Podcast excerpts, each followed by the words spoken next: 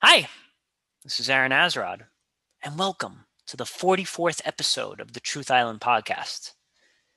In life, we all do things that are wrong, things that we are not proud of.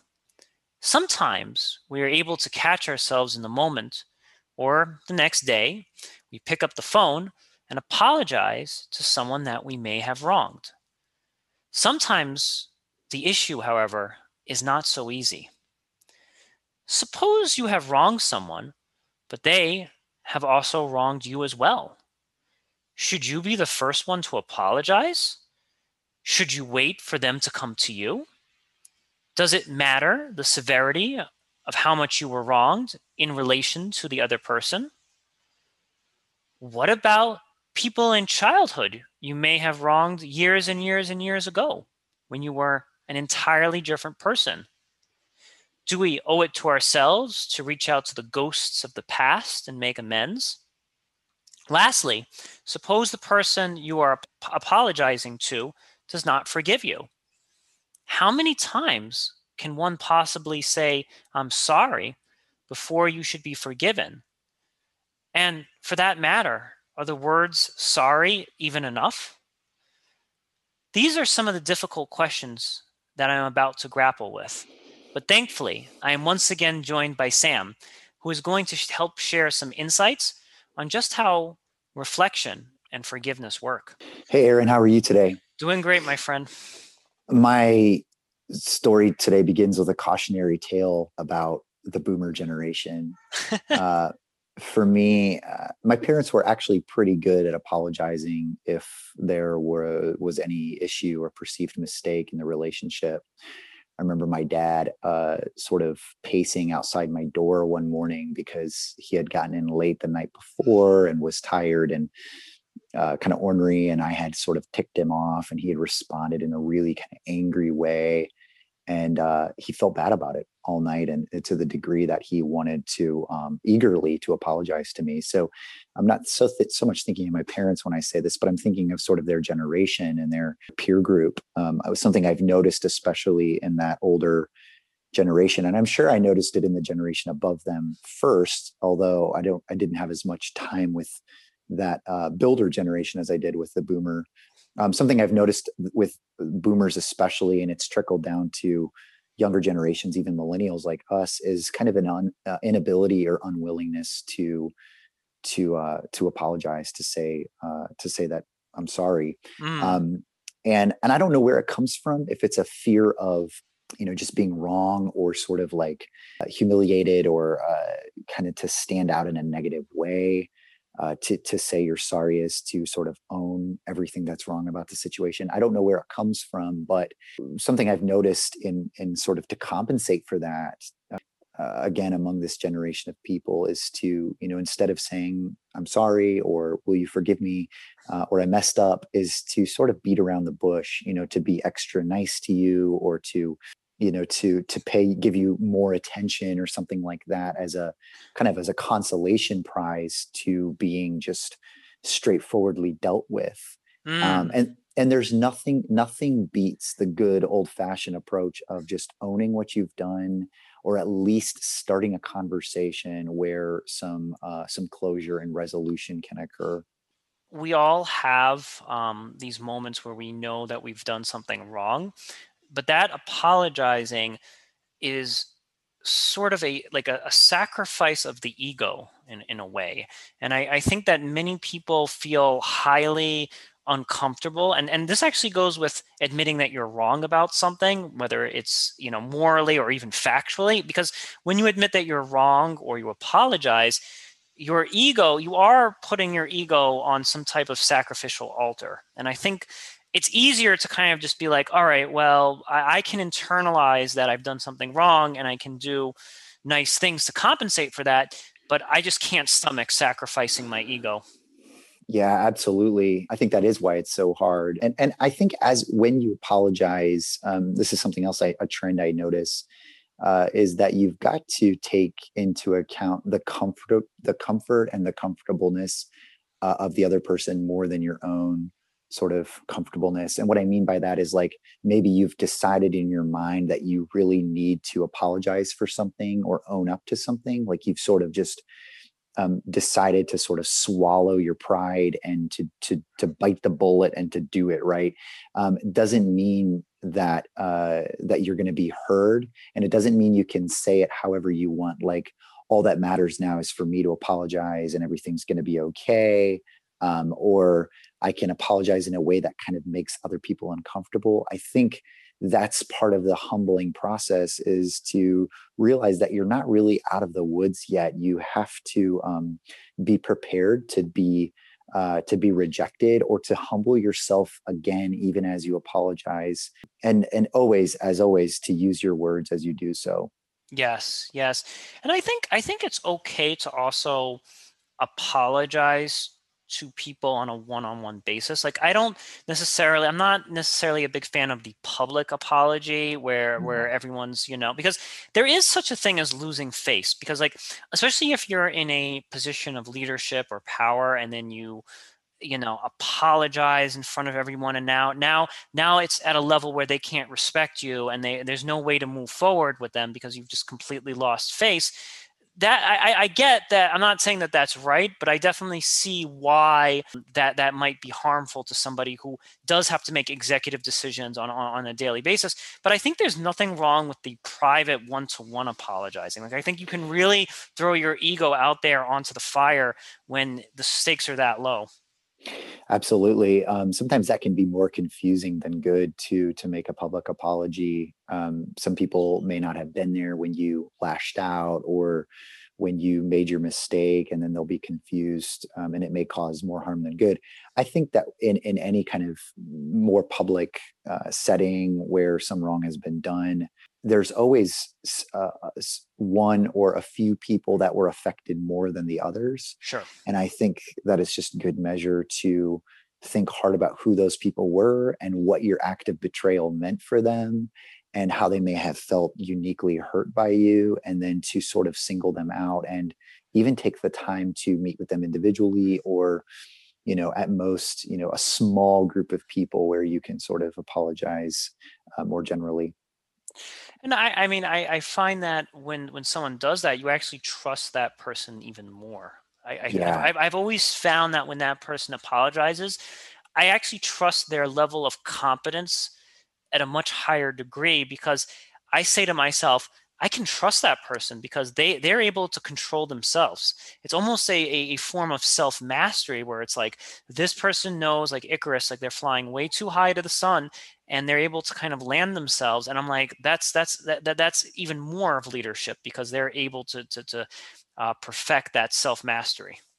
Yeah, I have a pastor friend uh, on Lookout Mountain. His name's Joe Novenson, and he uh, he talks about his role as a pastor, kind of the spiritual leader of that community uh, to to be what he calls the chief repenter.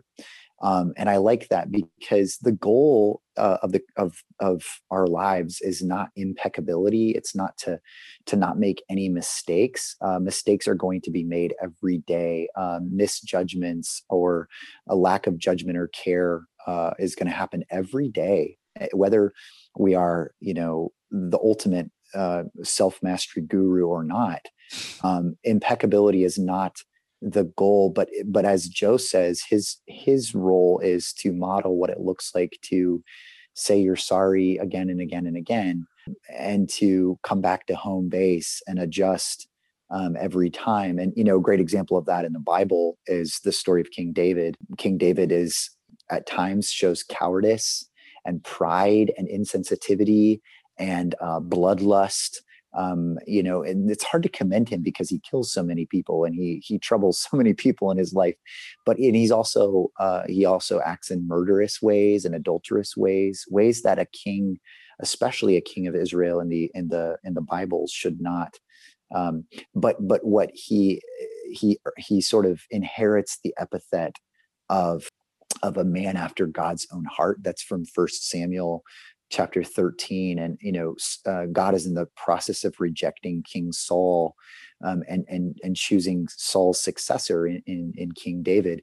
And saul has you know is is outwardly amazing. You know he stands heads and shoulder head and shoulders above everyone both literally and figuratively.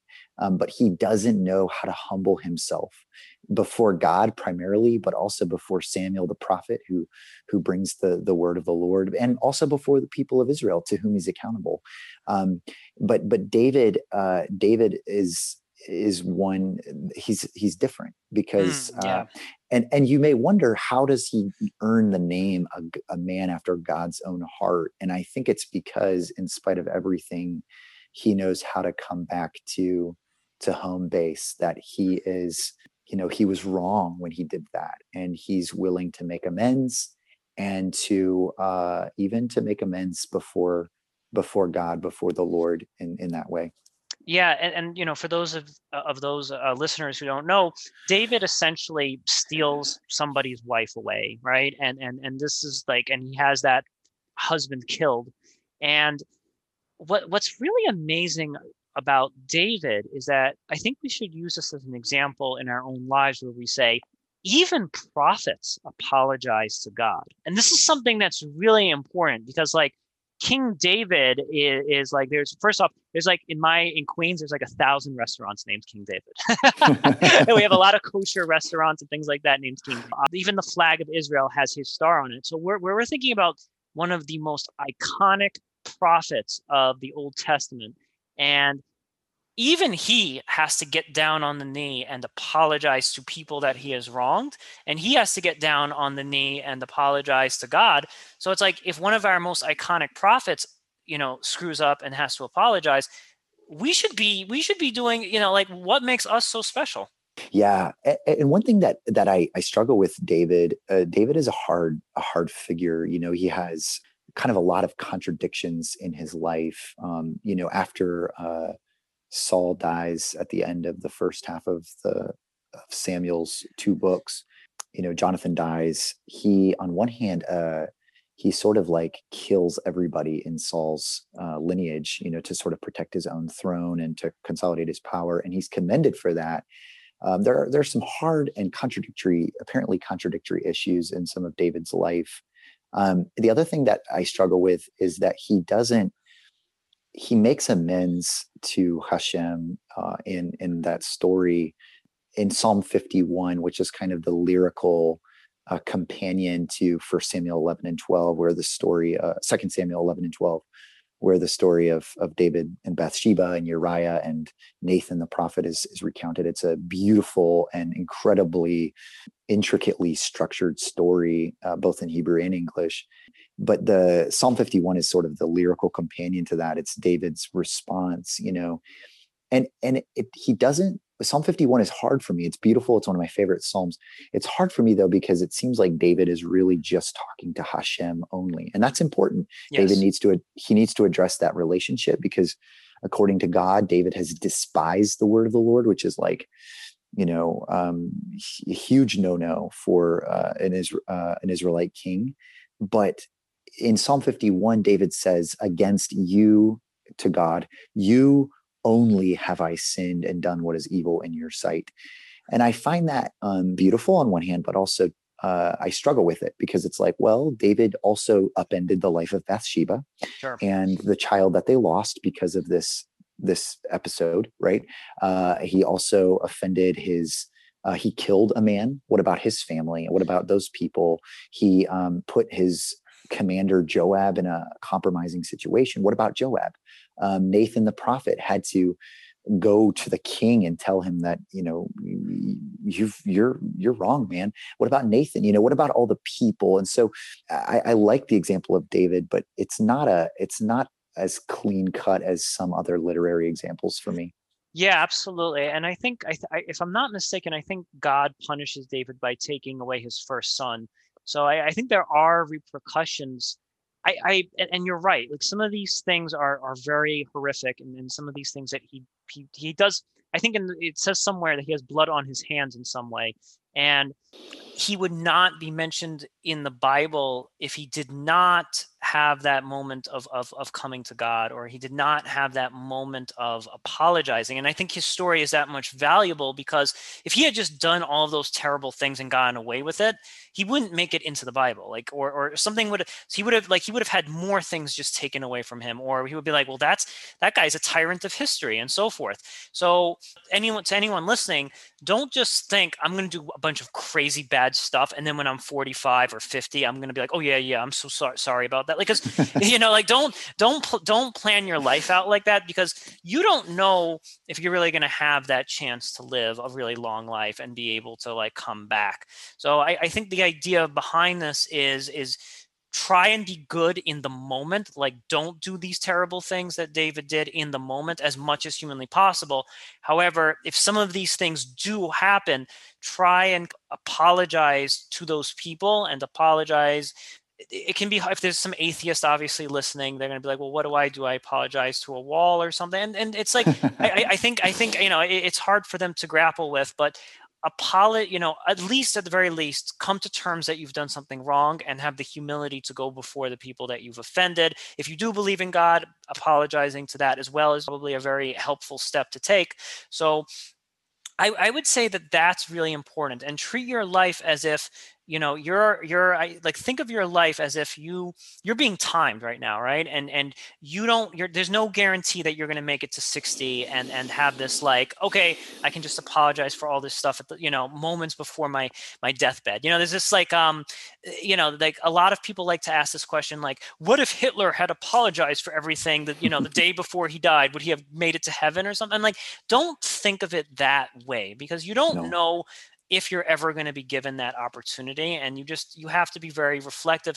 And the other thing uh, that, that i want to add about this is that this reflection is not just this idea of like tricking god into heaven or whatever. It's not it's not the goal here. It's so that you become a better ruler. Like i think when david apologized for all these things he actually became a better king. I think that made him a much better ruler a much more wiser ruler. So you're not just doing this to somehow fool god into the you know in, into the entrance to the club so to speak. You're no. you're doing these things to become a better person.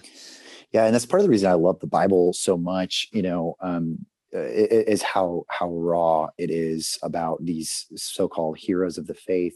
David is upheld as a standard of uh, ultimately humbling himself and coming back to home base. You know, coming sort of like regaining moral and spiritual consciousness after being sort of unconscious for a while. Uh, he's held up and he's held up throughout the ages in ancient Israel as the king who does that, you know, who who who turns and that's the word in shuv. It's uh, the hebrew ver- verb for turning and for repenting. He turns back. Mm. uh, he turns away from his way that he's pursuing because it seems right in his in his own eyes and in the in the moment. But you know through through the prophet uh, hashem calls him back and he turns. He uh, this this verb shuv. Um, he he does that and he's upheld as the standard for that um, but but but the Bible doesn't pull any punches. It still presents him in all of his human flaws. It does so with Abraham and Moses, and and so on and for, so forth. Uh, and that's part of the reason I love the Bible. And and I want to say one other thing. Um, I, I think it's easier to establish this outside of the life of David, but the Bible is also um, really clear that when we we turn or in the in the new testament the word is um, uh, the greek word is metanoia which is really changing your mind. Um, it's a re- kind of a renewal of your mind and changing your mind changing your dire- your direction. When we do these things uh, kind of under the the subsection of repent that's very that's a very christian biblical word you know is is that it's not supposed to be abstract. It's not supposed to be vague. Um, when we uh, come back to home base in this way and say we're sorry and genuinely apologize and genuinely humble ourselves.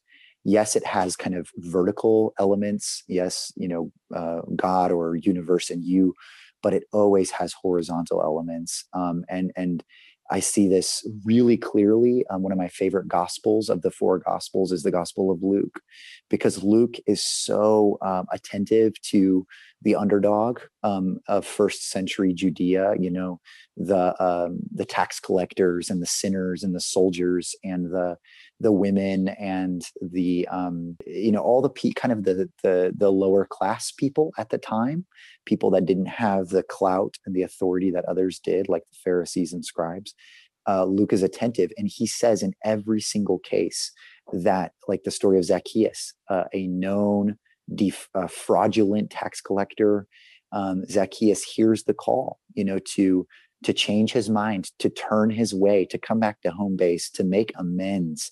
I love that phrase, to make amends. And when he does so, it has uh, vertical elements. You know, his relationship with God is restored, but it's uh, what comes out almost more clearly is the horizontal dimension that he is going to repay everyone he has defrauded four times what he stole from them.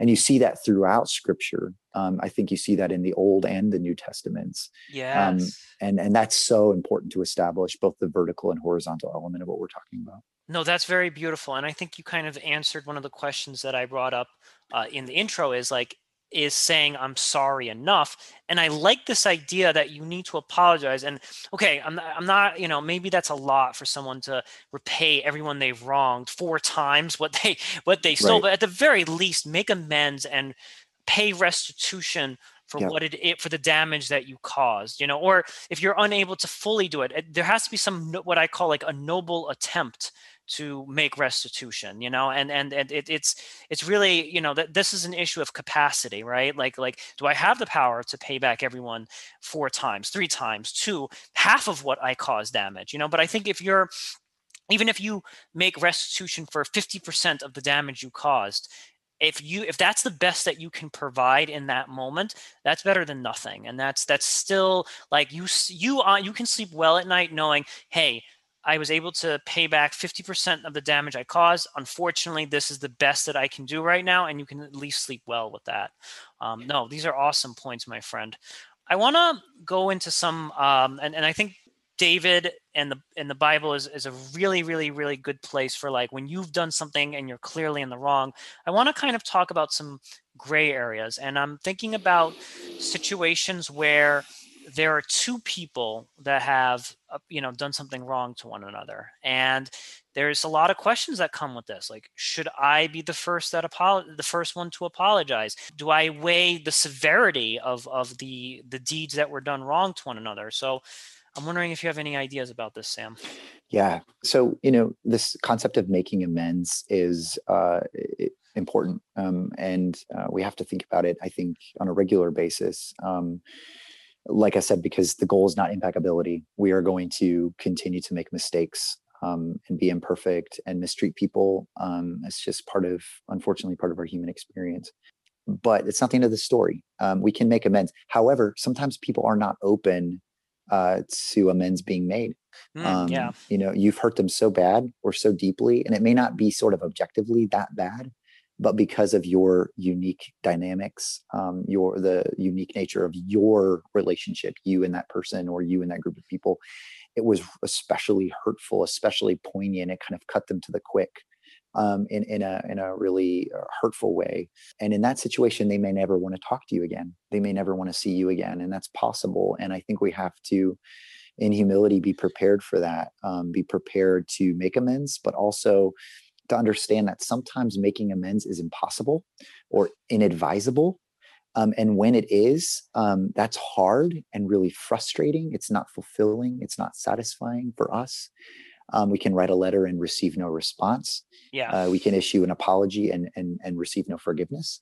Um, and I think in those uh, situations, we have to be prepared for the worst. And part of the humbling and rehumbling process is that um, we may not be well received. Um, and so we have to sort of demonstrate our repentance or our sorriness or our just our, our, our brokenness, the brokenness of our hearts. Yeah in, yeah. in other ways, in other ways. Yeah, I, I, I definitely, I definitely hear you. And I think that, um, sometimes you will apologize and you won't get that big teddy bear hug at the at the end of it um I might have the number wrong on this, but I think in Judaism it says if you apologize three times and you're not forgiven on the third go around, God forgives you or some, something along. Yeah. I, I don't know yeah. if I have that number right. It might be five times, but I think it's three. And I, I think that's also kind of a a really important thing to think of is that you're not doing this for the big teddy bear hug at the end or you know or even you might have selfish motives you might have the selfish motive of like let me apologize so i can sort of rope this person back into my life and and um, just have them there like well you know i miss having that friend in my life who i used to hang out with on saturday. I'll just give this you know blanket apology and then everything will go back to normal and and but that's that's kind of your, your desire to maintain the status quo in a friendship is not really a good onus or it's not really a good motivation to apologize it's not no and and there are ways we can be manipulative about apologies or uh, or reckless or thoughtless about it you know and, and in, and in the christian world sometimes we we sort of use um, some of the teachings of, of Jesus as uh, in a manipulative way as well. Um, you know, Jesus is famous for saying uh, to one of his disciples who asks, "How many times do I have to forgive a person who wrongs me?" Jesus is famous for saying, uh, uh and, and the the disciple says, seven times. Is that is that enough?" And Jesus says, "No, not seven times." 70 times seven. So it's like Hebrew idea of seven, the number of completion and fullness is like it's not really literally 70 times 7 490 times it's like as many times as needs forgiveness needs to be extended you need to extend it. so christians will sometimes use stories and and famous sayings like that in a kind of a manipulative uh coercive way like hey i wronged you and i need you to forgive me and if you're cr- truly christian then you have to forgive me kind of mm, wedging yeah. wedging that scripture against them and I think that's uh, really unfair and really, um, really wrong uh, to do that. Uh, misuse of scripture for sure. And I, I, think it's just a reminder that, you know, forgiveness is um, something I know uh, a little bit about, but man, I feel so out of my depth talking about such a weighty issue, right? I think about the Amish children that were killed several years ago and how immediately in that schoolhouse in Pennsylvania, they were shot and immediately the Amish community extended this just decisive uh, proclamation of forgiveness to the killer and how uh, people criticize them for that do you realize what you you know what's happened and and and then and so I, I can't even begin to talk about this just how just the depths of what we're talking about. Um, but then also like god is we are not god you know? Um, god is able to or the you know the universe or however you want to talk about the higher power if there is one uh, we're not able the bottom line is we are not able to forgive instantaneously usually. Yeah. it takes time it's a process and we have to remember that definitely definitely I actually that story about the amish you just mentioned actually reminds me of uh, viktor frankl who, when he got out of the, the concentration camp, he just forgave all of the Nazis. He said, "Nope, nope, nope, nope. You, you guys were coerced into doing this. If I was in your situation, I may have been a Nazi too, or something like that." And yeah, no, I, that's not even something that I feel that I can ever achieve. it's nice. It's nice that we have like maybe a few examples on our fingers that we can count of people who have been able to do this um, and that's just standing there in the stars of awe like awe and impressiveness. Uh, but yes that's something that's radically um, up there and, and and it's, it's good to have these archetypes but we need not become those archetypes in order to no. like bask in their greatness. Okay thinking about uh, the example that i brought up earlier where where it's a it's a two-way street of people wronging each other. So you do the right thing and you own up to the things that you've done wrong right? You you've um, you're like hey man i know that we were in an argument. I said some things that i should not have said. And you are the bigger man. You're you are the person that that comes first and and and and you say that is it reasonable to then have an expectation that that person also apologizes for the things that they did wrong to you? Or is this a question of like well let me just clean my own slate and it doesn't really matter as to what they did. So i'm wondering do you demand that they apologize to you as well or do you just clean off your plate and walk away from the situation?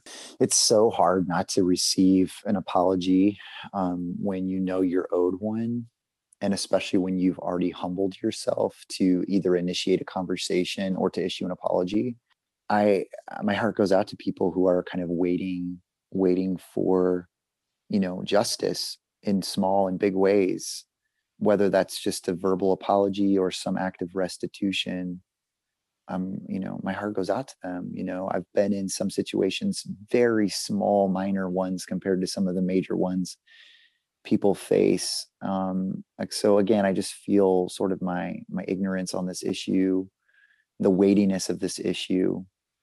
Um, I think ideally you have to sort of plan for the worst. You have to deal with your own conscience, um, your own stuff, and um, do your best to acknowledge it if you can, um, but be prepared to not receive a reciprocated apology. And I think this goes back to something I've talked about in a previous podcast, which is that we have to really be strong in our own identity and in our own purpose and in our own um, our own dignity as human beings that even when someone owes us an apology but withholds it which is wrong on so many levels whether you're talking god or the universe when people withhold something that's owed you we have to really dig deeper into who we are sort of inherently that not even their the act of them withholding something that's owed us can really shake the foundation of who we are and uh, so this goes back to issues of identity and emotional maturity and kind of wisdom that we gain from life. Um, and that's hard. I, I, don't really have like a kind of a quick fix for that or a recipe.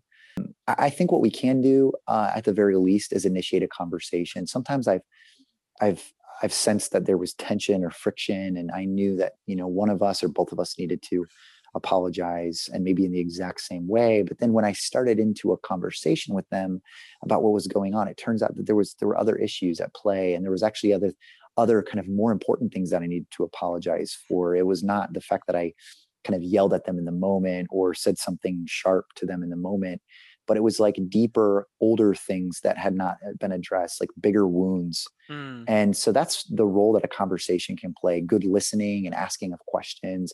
And i think the courage to initiate and the gentleness not demanding hey we need to talk but hey can we talk? I uh, yeah.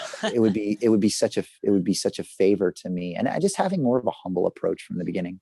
Yes yes yes. And it's funny as you were talking my my mind also shifted back to Buddhism again, where when we are apologizing, I think the worst thing that we could have is expectations. I think expectations is what really kills us in the end because let, let's just say you're 100% sincere in your apology. Let, let's just say you have no manipulative, ulterior motives, but you still kind of harbor the expectation of, okay, I'm going to apologize and then that person is going to apologize for what they did to me. I think that that kind of kills the soul in a way when you have expectations on how others will react to you.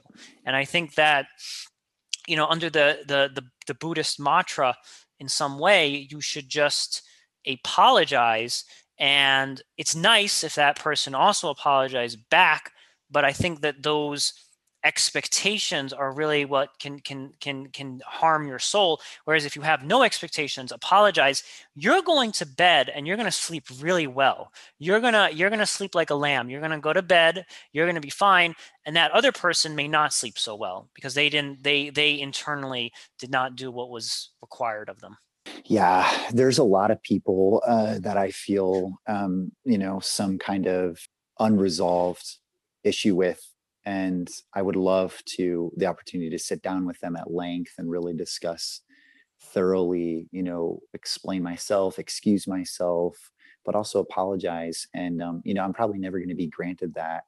Um, and, I, and i do want to emphasize um, prioritizing sort of if you do have the opportunity to talk to somebody prioritizing their comfort level over yours. You sure. know there's a way there's a way to apologize that actually can be really uncomfortable and like make it worse for them um, and that's part of the humbling process. And and i also want to say something too like if there's ever a chance to to um, sort of say and do hard things we should have the courage to do that. And sometimes we need a major life event to kind of jolt us into action whether that's the death of a loved one or you know the loss of a job or a major life transition something like that. And I don't want to wish any of those things on anyone, but to recognize those when they happen and um, to have the courage to say you know what i haven't talked to you in a while and i'm sorry for the way that i've been and i want to apologize for this and even to say things like i love you and i'm proud of you i don't know you we have to look for opportunities to say and do hard things when they come along the way Absolutely. And I think the death of a loved one can be a wake up call because a lot of people, when, when someone dies, they have all of this regret now. Like, oh man, I never got a chance to apologize for, or I never got to make amends, like like you said from the Bible, for yeah. these things that I did. And something good can come from that death in the sense that you're like, okay, let me rectify these relationships while these other people are still alive. So I think that that, yeah. that the death of a loved one can create a sense of urgency and and agency in our own life because now now the now the clock is ticking. You know that people will die and you will not get a, a chance to apologize and fix what needs to be fixed. Um, yeah. Shifting gears a little bit here, I want to speak about statute of limitations with you. Yeah. I have probably done a bunch of crappy stuff from the ages of 13 to 16 or 7, right? Like I was not necessarily the best when we were teenagers, right, man? Like we were not we were not the best of people.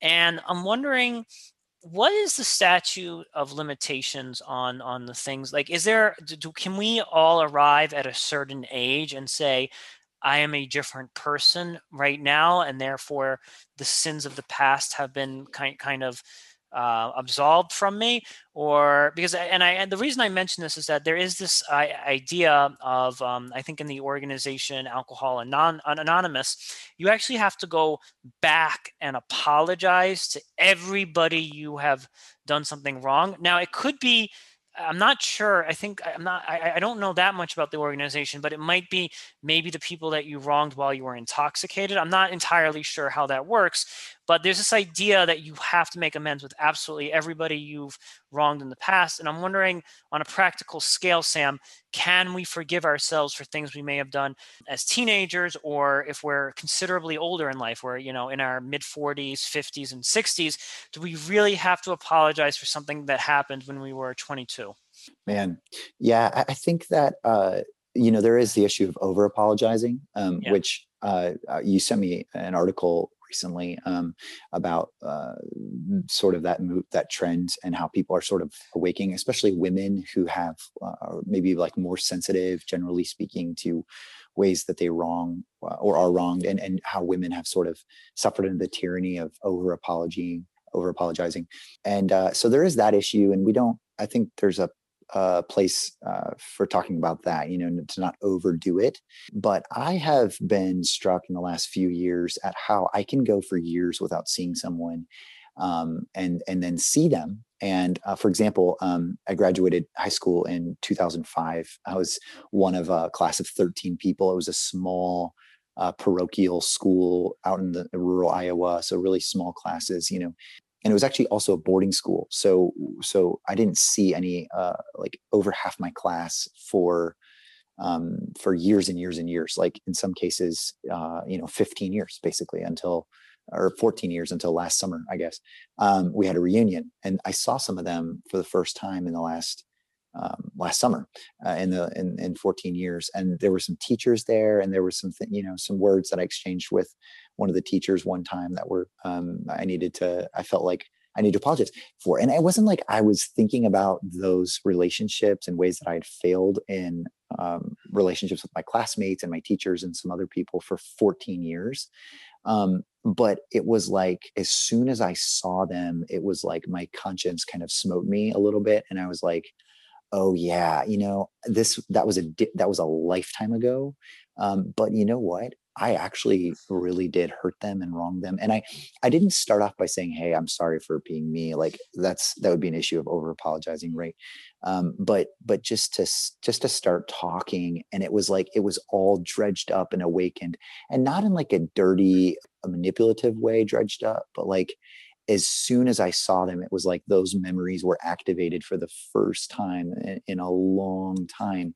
And it actually felt really good and right to be able to see them and to say, hey, you know, I'm sorry for the way that I was um, in that situation. And Um, you don't have to. Again, I think there's a place to uh, there's room to say don't overdo it. Um, that can be a turnoff as well, but just to be sensitive to it, not to write it off. Um, I was really surprised, but I think that's how my life will continue to go. Is that when we see people or memories, new things happen, memories are activated in a way that we didn't know was possible. Thank you for that insight, Sam, because I think you've answered my question in that if you randomly stumble upon one of these people that you may have wronged in your early 20s or in your teenage years you should probably you should definitely apologize like absolutely and it may not be the first thing out of your lips but like work up to it and even if it's kind of done in a you know, like, hey, I was probably a real jerk back then. Like, it doesn't, you don't have to get on like hands and knees and like be like, I'm so sorry, but like mention it, even if it's in a slightly cavalier way of just saying, hey, I was probably a real jerk back then and I'm really sorry. I cleaned up my life or I matured or whatever. Um, I think that's really important but I think there is no onus to go through all of your Facebook friends. Go, go, you know, start looking people up. Uh, I think we're old enough to remember the yellow pages. Probably no one uses that, but like you don't have to open up the yellow pages or Google search um, random people that you may have like uh, yelled at. You know, like hey, you know, because like I think that that that in itself is not really authentic, and I think that if you are doing this like thing where you are looking up really random archaic people from the past that there's a lack of authenticity there because you're just following a a grocery list you're you're shot you're yeah. following the grocery list of like okay i need to apologize to michael in sixth grade for and that that in itself lacks genuineness and authenticity yeah, and I think uh, the the moral of the story is there. Moral of the story there is to uh, to maintain and cultivate a tender conscience. I think um, not overly tender, but mature, but also tender and seasoned. Um, and so when the opportunity does arise, we're ready. You know, we're kind of in the starting blocks, ready to go. And that's I love Jesus is saying, you know, out of the uh, abundance of the heart the mouth speaks. And so keeping kind of your uh, your heart in a good heart and mind in a good and healthy place um, enables you to to uh, to act when you need to. You know i was dating a girl recently uh, within the last couple of years and uh, dating her reminded me so much of a previous relationship years ago um, and a girl, uh, just a you know a, a, girl that was very similar, I think, to her, and or at least our dynamics were similar. And it reminded me of some really important ways that I had let her down and um, hurt her, sure. um, and maybe you know failed her. And um, I uh, I wrote a letter to her, and um, it was one of those really good moments for me that I receive humbly because I know that I wasn't owed uh, a response by her, but she she just emailed me back and was like, "Thank you, your letter means a lot, and I I do forgive you." Does that mean she wants to be my friend again, my best friend again? No, it doesn't.